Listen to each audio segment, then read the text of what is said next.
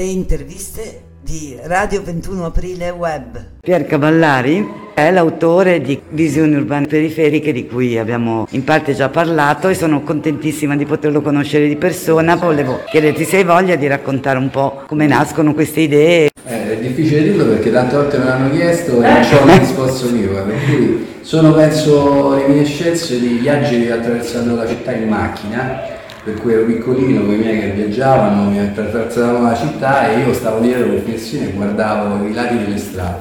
Quindi guardando i lati in una visione periferica mi soffermavo su cose che apparentemente non hanno, diciamo, la nobiltà di tante altre, per cui appunto il ciglio della strada, i marciapiedi, i semafori, i segnali stradali, i bidoni, i cassonetti, tutto quello che insomma fa urbano ma non viene menzionato, diciamo, nelle canoniche visioni della città. Per cui mi sono soffermato su quello, poi un giorno ho deciso di mettere nero su bianco e iniziare a disegnare e mi venivano queste. Non capivo perché, però riflettendo su questa cosa ultimamente mi sono ricordato che era quello che guardavo dal finestrino della macchina.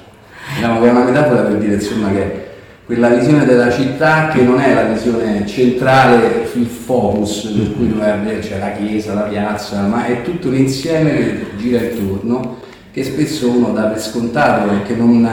E che poi secondo me fa proprio la città. A voglia, con la vista periferica, la cosa interessante è proprio questa, nel senso che sono anche spesso nei miei disegni delle prospettive forzate, nel senso che realmente non si dovrebbe vedere tutto quello che si vede perché è una prospettiva un po' sfalsata, ma serve proprio per raccogliere tutto quello che c'è al lato.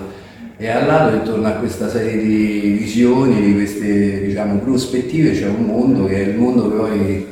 delle piccole cose che in realtà fanno il contesto. Nella metafisica non ci sono persone, non ci sono macchine, non ci sono gatti, non ci sono uccelli, non ci sono piccioni, c'è solo l'architettura, le prospettive formate dall'architettura e il contesto urbano.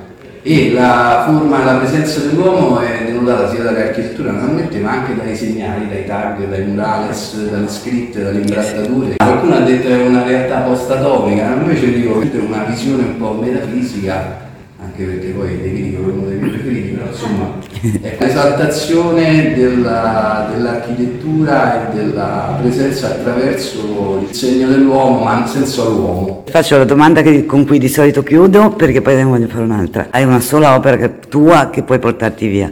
Quali? Io sono molto affezionato, come tutti sanno, alla tangenziale. Sono orgoglioso di dire che tante persone, dopo aver visto quella, diciamo, rappresentazione alla tangenziale, hanno notato che la tangenziale ha una poesia che prima si ignorava, per cui ci passano tutti e mi hanno detto la guardano con un occhio un pochino più attento, e questa, diciamo, è la mia più grande soddisfazione, è il mio pallino, perché c'è dentro un po' tutto, c'è la modernità della città, ma c'è anche un po' il degrado, c'è anche una visione che poi si è fermata in una città che era in evoluzione, che voleva diventare chissà come, invece poi è rimasto un po' limpido, però insomma è un mio pallino, anche, diciamo, un mio vanto quello di averlo, diciamo, valorizzato e rappresentato semplicemente. Prima mi dicevi che tu ti occupi anche di qualcos'altro. Dopo tanti anni ho trovato, diciamo, la professione che mi si confà più da vicino, che è quella di allestimenti museali in una piccola società con il mio socio, e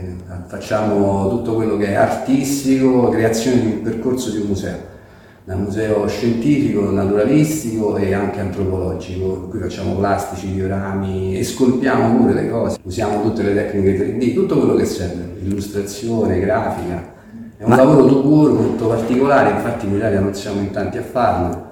E con grandi sacrifici c'è la possibilità di esprimersi in maniera artistica. Abbiamo un laboratorio più che altro perché bisogna fare le cose fisicamente, lavoriamo molto da casa, abbiamo un laboratorio, il mio socio ha un laboratorio nella campagna viterbese, che quando c'è da fare le cose ci riuniamo lì.